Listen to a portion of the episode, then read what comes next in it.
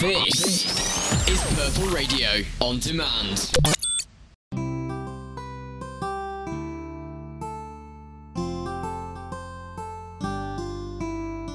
Hello and welcome back to Without a Compass, the podcast that centers around the interesting life of an exchange student in Durham.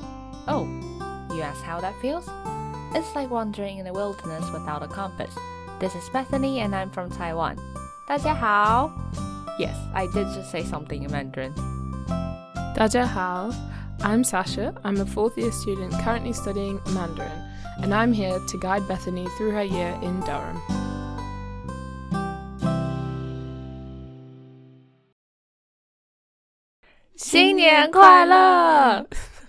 Welcome back to Without a Compass, everyone. Happy 2022. Fingers crossed it's not going to be 2022. Yeah, 2022. Oh, that's a good one. I haven't heard of that. Yeah, I've heard a lot of people said that, so I just thought it could be a cool joke. Yeah, that's good. How was your Christmas holiday? Yeah, my Christmas holiday was fine. I'm trying to think. I stayed up in Durham for a few more days just to finish some work before I went down, and then had Christmas with my family, and it was all very relaxing. I went to Bath. Have you ever been to Bath? Oh yes, I went. Yeah, once when I visited 4 years. Oh, it's now 4 years ago. Wow. Yeah, it's beautiful. We sort of walked around the city and went for sort of pub lunches, and it was very, very relaxed. Yeah. What's pub lunch? Pub lunch. Just lunch at a pub. Yeah, lunch at a pub. But it's not just lunch at a pub. It's very, you walk to this pub and you sit down and you have a lot of beers and ciders and wine and a big, nice lunch that you feel very full after, and you basically can't do anything for the rest of the day. So it's good. It's a lot of fun. And yeah, what about you? How was yours holiday? I went to London for the first week of Christmas holiday. Ooh. I went straight after term ended, just for play. Oh, did you take the train down? Yeah. Cool. It took 3 hours and a little bit more. 3 hours. I think. The train at the moment from London is taking a lot longer than normal. Normally I can get to Durham in 2.5 hours on the train. Oh, really? And on Sunday when I came back up, it took, all the trains were four and a half hours. Why? I don't know. I think something to do with drivers, like shortages of drivers. Oh, yeah. The other day when I went to Newcastle, like the train I wanted to get on got cancelled because they say it's a shortage of drivers. It's a bit weird to think you have shortage of drivers. I know. It's never a problem that occurred in Taiwan, I think. I've never encountered something like that. Yeah, well, it's not very common. I haven't, heard. Unless they go on strike, which is quite common. Oh, yeah, I feel like you have a lot of strikes here. Yeah. Lecture strikes, transport strikes, yep. My flatmate said you could literally do a strike on anything here in this country. Yeah, if you don't want to go to uni, you just strike. But yeah, what did you do in London? Oh, I managed to watch a play every single day for the entire stay. How long were you there for? I was there for a week. So you watched 7 plays? Maybe seven. Wow. Yeah, I watched on the first day. That was the whole point of my trip, is to watch. Do you know Samuel Barnett? No, I don't. I know that you've mentioned him before, but I'm not familiar. He's a British actor, and I think he's most well known for his Netflix series, Dirk Gently's Holistic Detective Agency. Okay. And that's also how I knew him. It's adapted from Douglas Adams' novel of the same name. Douglas Adams, do you know him? I think he's quite well known. Yeah, he's I know him over Samuel. What's his name? Samuel Barnett. Yeah. Samuel Barnett. Sorry, am I insulting you? No, not at all. And I went for his play. It was a play called Medium. I thought it was a magic show, but it turned out it was a really well planned. A magic show? Yeah. Why? Is that what they did? The poster he released before I went. The posters and the sort of trailers for the play were all like sort of give off magical vibes. It's like the ones an you actor see that who double acts as a magician. Yeah, that's sort of he's like the facade he gave. Okay, yeah. That's cool. So it wasn't a magic show. It was a bit of both, because like all the magic tricks he did in for that 2 hours sort of contributes to the plot. Oh. That sort of intertwined into the play. And nice. How and what would you rate it? Was it good? A good experience?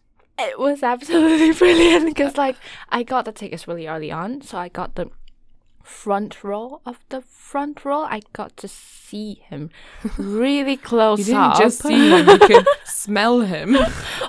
Yeah, I don't want this to sound like a pervert or anything, but yeah, a bit. I could smell his cologne. That's so funny. Yeah, and then he would invite volunteers up to the stage to help with magic tricks. And because the seat I was in, the first person he asked was me. You went up on the stage? Yeah, I went. Oh my gosh, what did you have to do? I handcuffed him, and because it was for a magic trick. Okay. I handcuffed him, and then because he was handcuffed, I had to tie his apron for him. I swear it was an accident, but I accidentally touched his hand. Oh my god. And you haven't washed it since? Of course, I've washed it. COVID rules, we have to wash our hands. So what did he do? Why were you putting an apron on him? I think the apron itself is just sort of a trick, because he would reach in to grab something else and then... I could sort of guess as I watched him to like he would uncuff himself, and that was what he did. Oh my gosh, wow, okay, so that's so cool. That I did not expect that you would have ended up on the stage, but that's always good. And yeah, so that made the play the best amongst all of what I watched. Of all seven. Yeah. And so what other plays did you go see? An adaptation of Pride and Prejudice. It's called Pride and Prejudice, sort of. It's called Pride and Prejudice, sort of. Yeah. Oh my gosh. Yeah. So they made they had an all-female cast, and then they did like modern, add modern elements into it. Oh, cool. Yeah. Was it good? It's quite entertaining, but just because I watched it right after the day I watched the play Medium, it wasn't. Yeah, you can't really beat touching the hand of your actor crush. Yeah. And the next day, I met up with a friend, and we went to watch The Nutcracker together. Quite suitable for the festive time. Yeah, I've seen The Nutcracker actually with my family, but. I mean, I'm sure your experience is different, but my parents and my two sisters and myself ended up falling asleep. I enjoy watching it very much. I didn't fall asleep. I know, it was so bad. I think if anyone... I shouldn't have said that on a podcast, but... no, it's fine. It was so funny. I just looked over my shoulder and I saw my dad, my mum, my sister all just sleeping. And I was like, oh, I think I'm going to join them. You were the only one. Oh, no. It wasn't very long, though, but it was beautiful, though, to be fair. Did you enjoy it? Yeah, I didn't realise how many... of the compositions I've actually heard before that. Like a lot of the classical music, I've actually heard them before. Yeah. I was surprised at that, yeah. Oh, that's good. And then the next day we went to The Globe. Oh, wow. Shakespeare's Globe. The Globe. As an English lit student, I had to be excited about that. Yeah, of course. Was it everything you thought it would be? Well, I was actually surprised that it wasn't the original Globe, because I didn't know that. So the Globe was reconstructed after, I think it was a few decades ago. Okay. Not a few decades, a decade or maybe, I'm not sure. Yeah. So quite recent. It was actually quite recent. And they reconstructed everything. They tried to, according to the documents they had, and they have to move to a different site than it is recorded where it actually was. I see. But still cool. I didn't get to watch the play in the open theater. I watched it in the indoor ones. Oh, okay. But yeah, it was quite cool because I think originally they would have the candles lit for the play, and that's what they did with the indoor ones.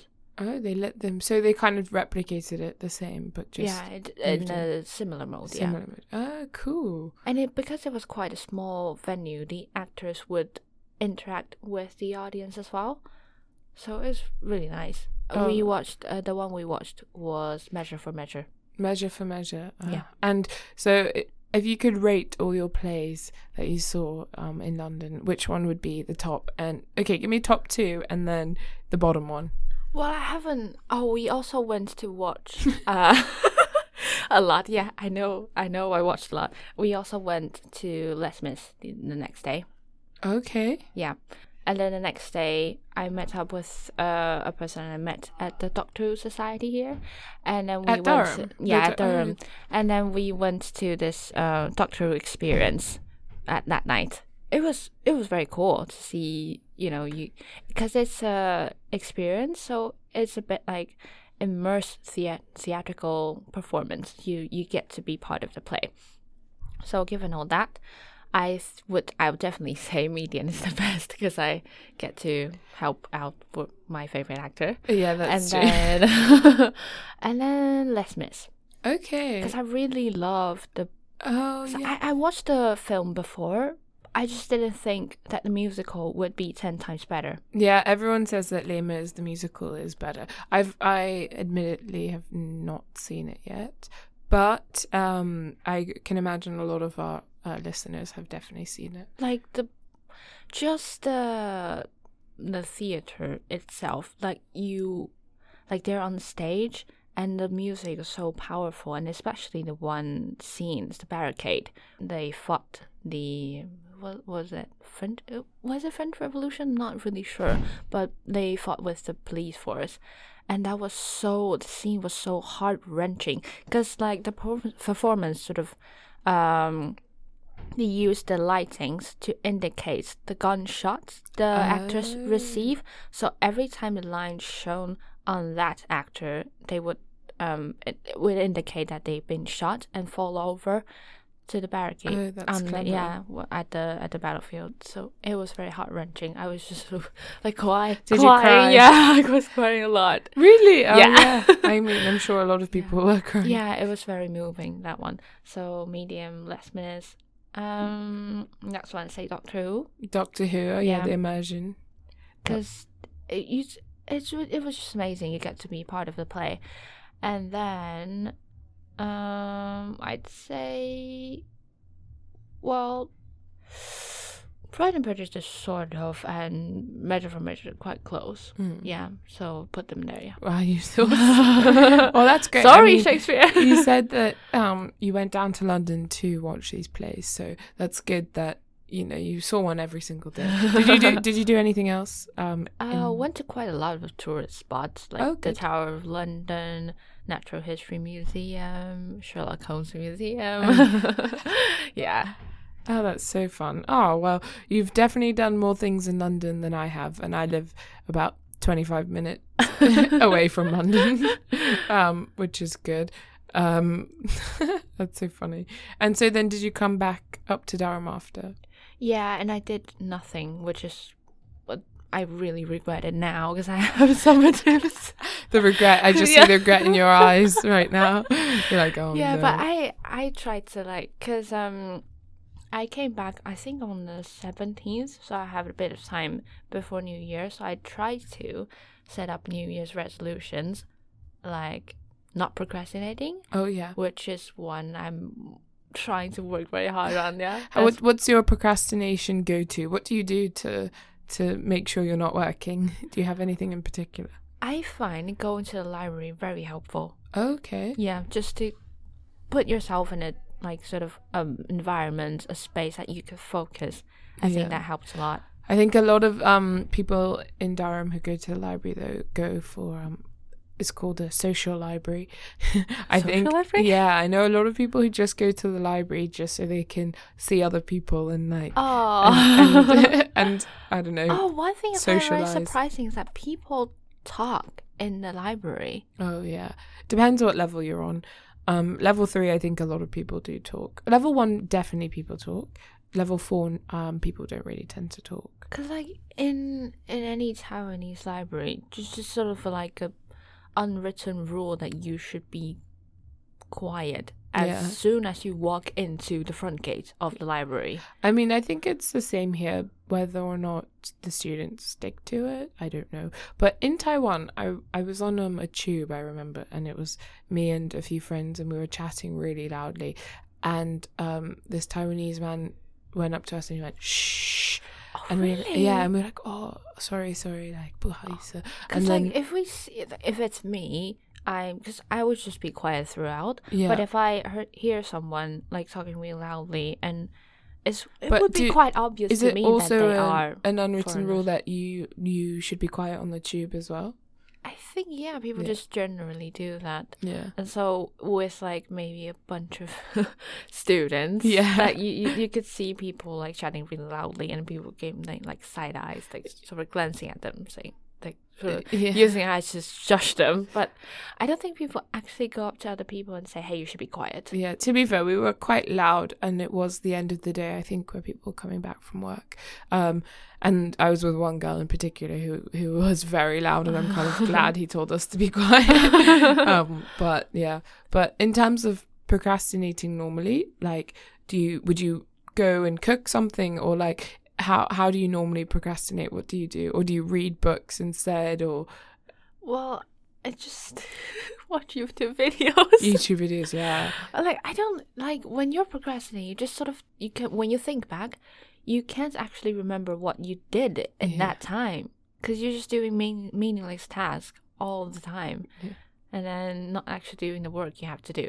So that's on my top priority of New Year's resolution, as well as trying to read more books. Read more books? Yeah. I thought you read a lot. How many more books? I'm setting a goal for 20 this year. Okay, that's a nice goal. That's a really nice goal.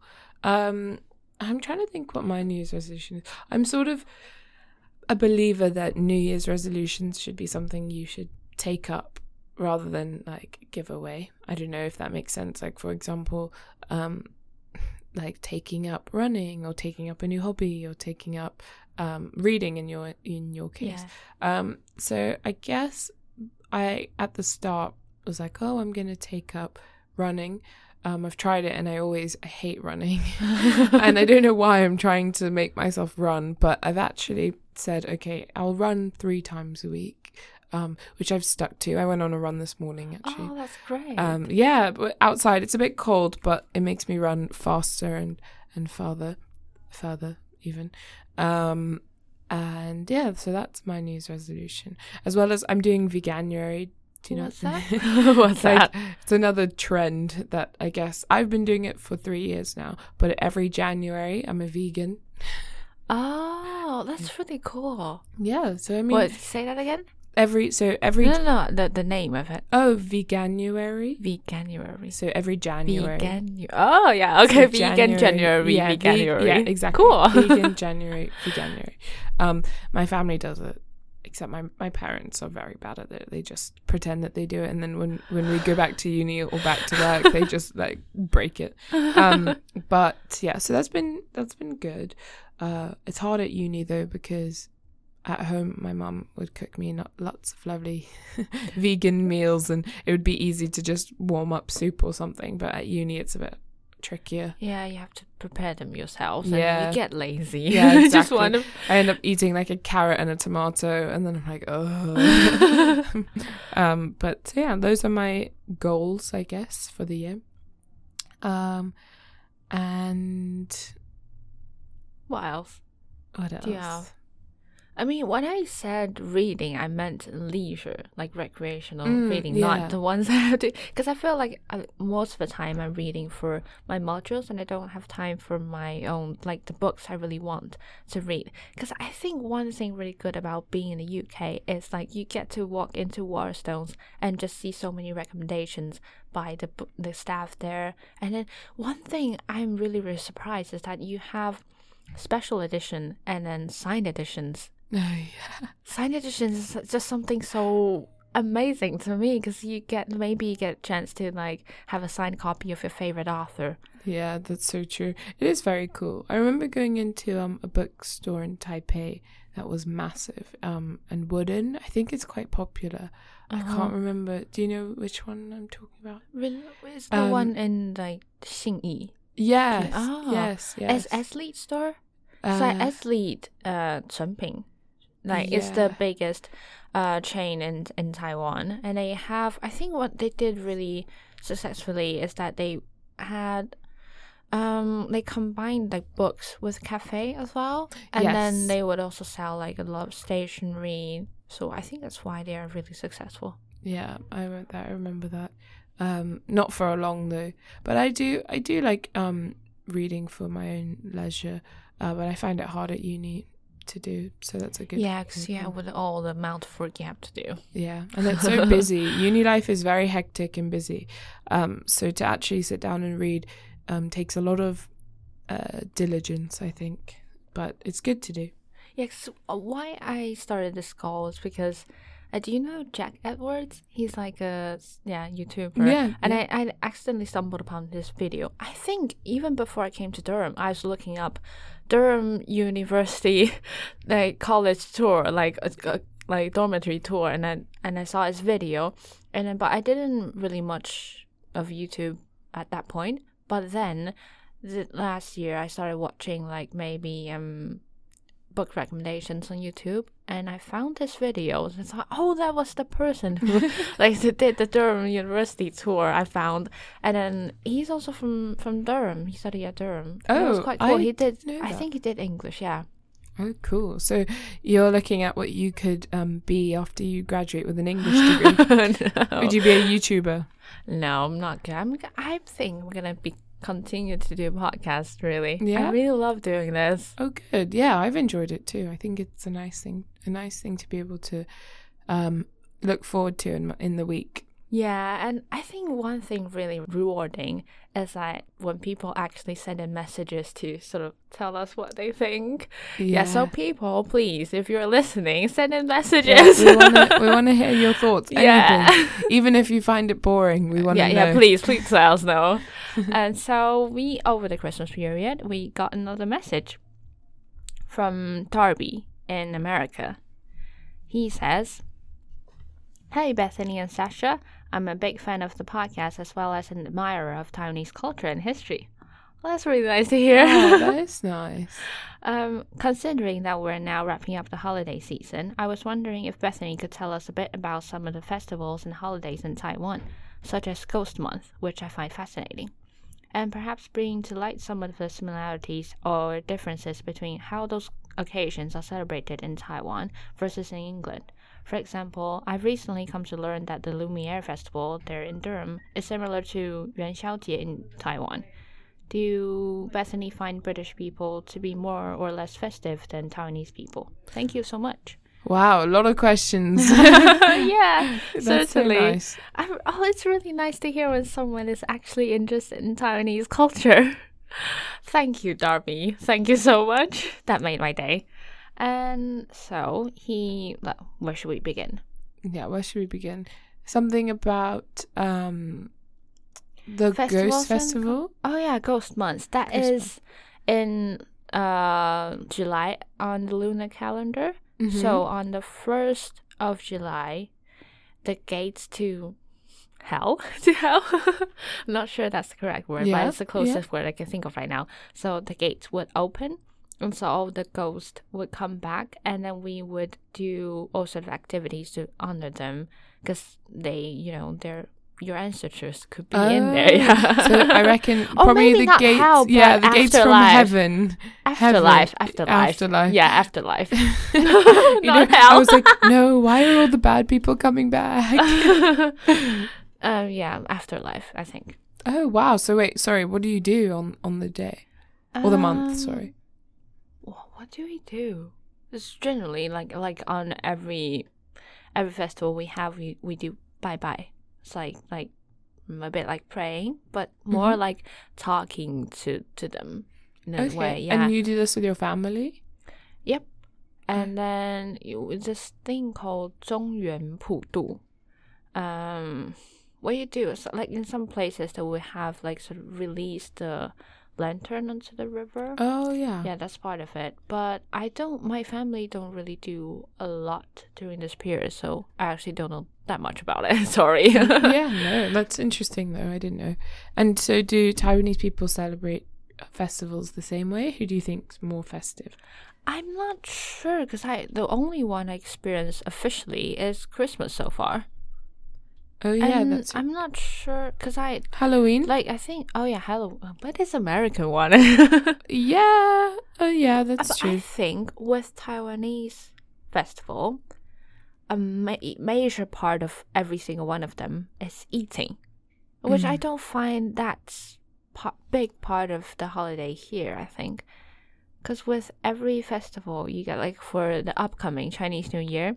You also eat on Chinese New Year's Eve with your family, and then with the Yuan Xiao Jie that's the 15th of January on the lunar calendar. We eat something called tang yuan, and a bit like mochi. Mochi, yeah. Yeah, a bit like that. And then was coming in March and April we have Qingming Jie. It's like also commemorating your ancestors, so go to the graves and sort of clean them up and then talk to your ancestors. Is there food involved in that too? Less so, yeah. And then was in all these are in lunar calendar, yeah. And in May you get Duan Wu Jie. So a Dragon Boat Festival. Oh, you eat zongzi. Oh, those are like the what are they called? Like bamboo? No. Yeah. The ones wrapped in bamboo. Oh, those are nice. I like them. Yeah, and there are a lot of varieties to that. And then, what else? So there are a lot of festivals, and they all involve food, which not all of them, but a large part of them all involve food. Because the Western one. In Mid-Autumn Festival, you also get mooncakes and what's that? The fruit called? What's the fruit called? Pomelo. Pomelo. Which? Not sure. What am I thinking of? Yeah. Anyway, just, like another type of fruit. Just a lot of food with all the holidays, yeah. It's so funny. Yeah, which I guess we don't... You're right, that's not... I mean, there's maybe like a meal for these holidays in England, but it's not very... That's sort of maybe all about the family coming together rather than the actual meal itself. But I guess you have Easter eggs and you have... My flatmate told me the other day, Pancake Day is... actually like a serious holiday for Christianity. When I first saw it on the student calendar, I thought it was like, you know, pancakes. Yeah, no, it's actually a serious holiday. And then I think it begins Lent, so you're supposed to give up something from Pancake Day until Easter, and you give up in I don't know. There is definitely a religious reason for it, which I think my flatmate told me it's because Jesus Christ had suffered. Oh yeah, during that period, like he gave up. Yeah, he suffered, and so we should give up for something for that. Oh gosh, really testing my. Because I really thought it was like just like pancakes. I thought it was something commercial to promote the pancakes, but it wasn't. Yeah, that's funny. But yeah, so those are some of the holidays. And what else? What other parts of the question did Darby ask? I think, oh yeah, just generally, like how, like the similarities and differences. So I would say, like for me, I think Taiwanese holidays involve food a lot more than British holidays. Yeah. Yeah. I've only spent because I think New with Year's. each festival or holiday we have a certain type of food that sort of contributes to that holiday, and yeah.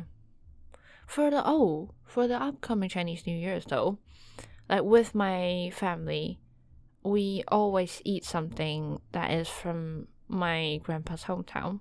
Mm-hmm. He's from China. So that's what we do. So I actually don't know much about what Taiwanese people actually eat, because what my family have every single day is from my grandpa's hometown. Oh, okay, that's interesting. It's a bit like a wrap.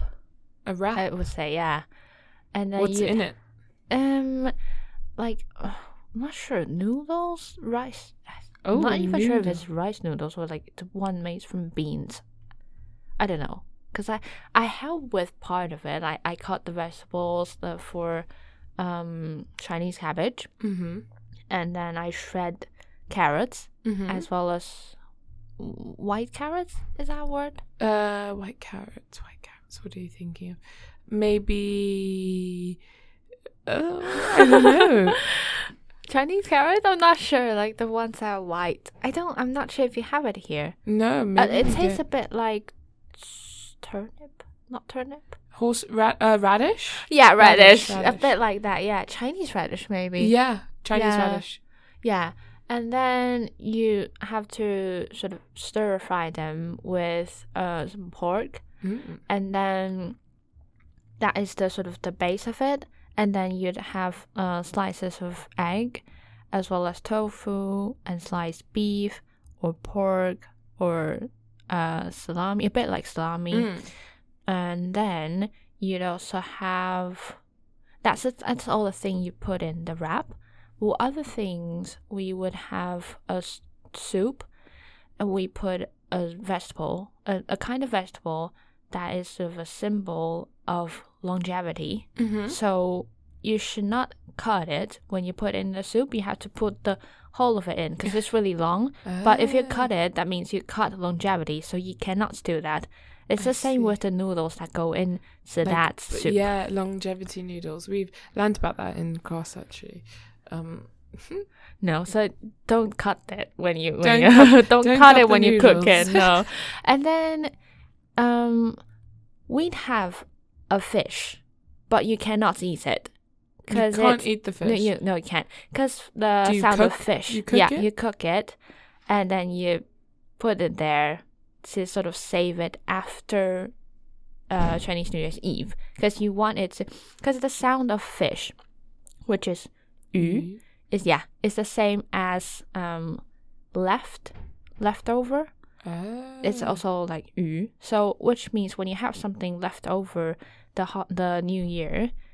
That means you have enough for the coming New Year. Oh, so you are not supposed to eat the fish.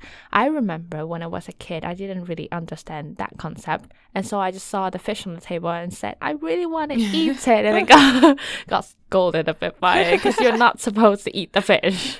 You're not allowed. No, you're not allowed. That's so funny. Oh wow, that's so interesting. Yeah, that's the symbol. And then another thing that sort of we want for New Year is like you don't go into poverty. So we also have a type of food that sort of symbolizes money. I think the closest would be dumpling, but it's like the dumpling is wrapped up in eggs. So ooh, like yeah, and so that's just because the money, I think in Chinese culture that we used to use looks a bit like that, like a shape of dumpling, so that sort of also symbolizes money.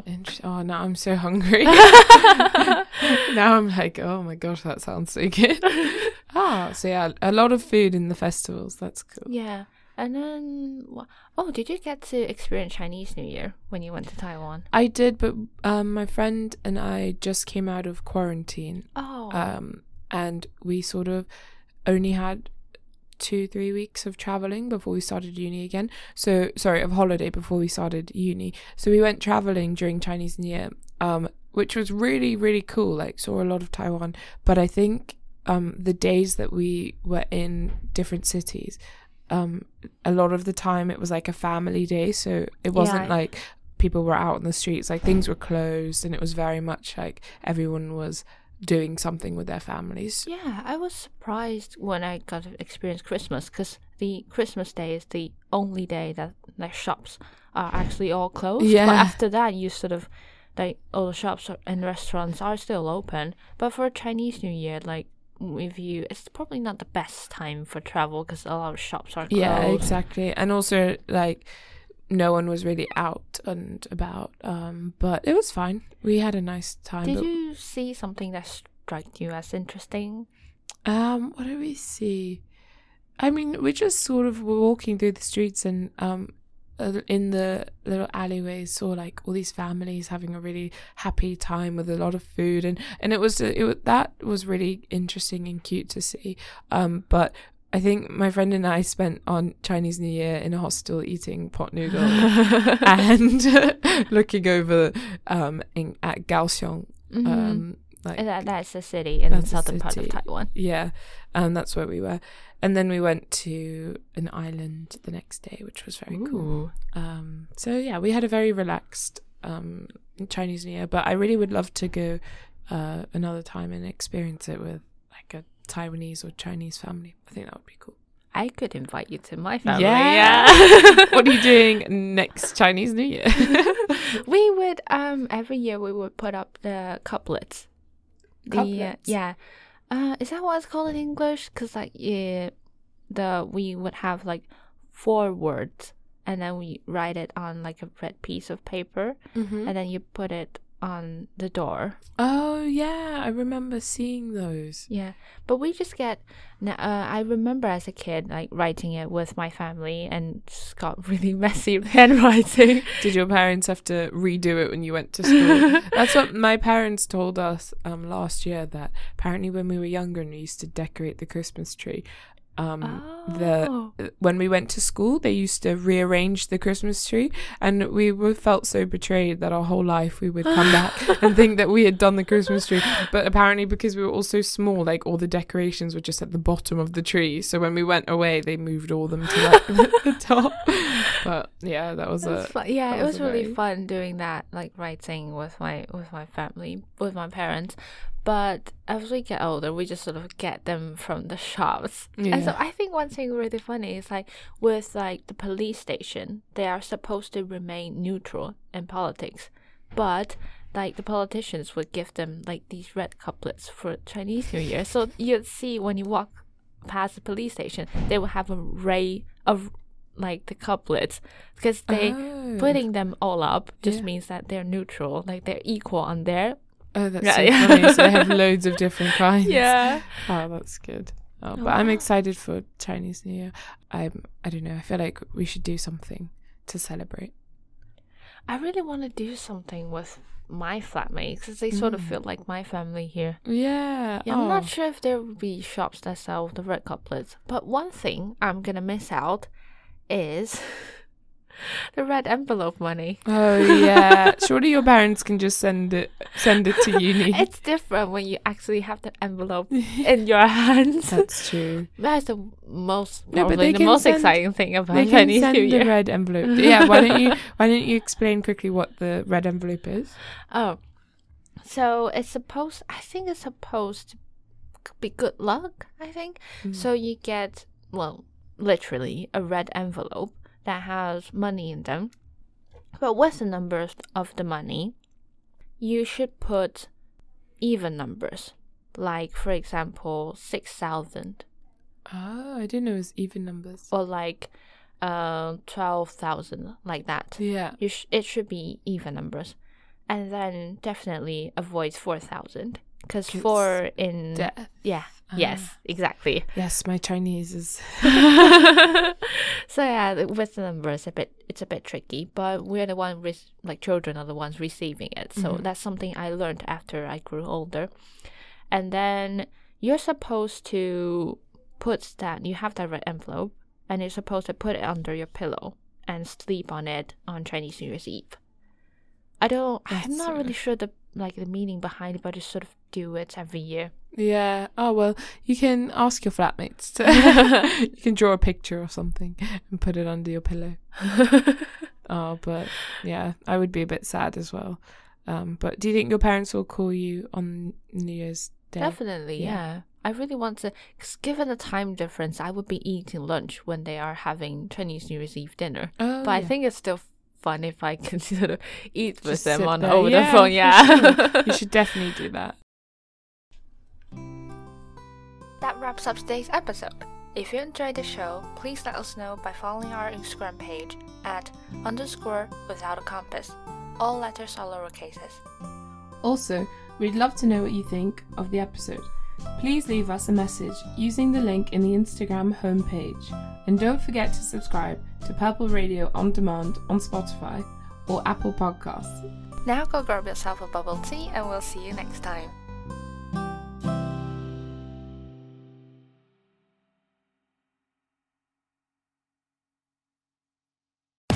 Purple Radio Podcasts. Thanks for downloading this Purple Radio podcast. For more great content and to listen live, head to purpleradio.co.uk.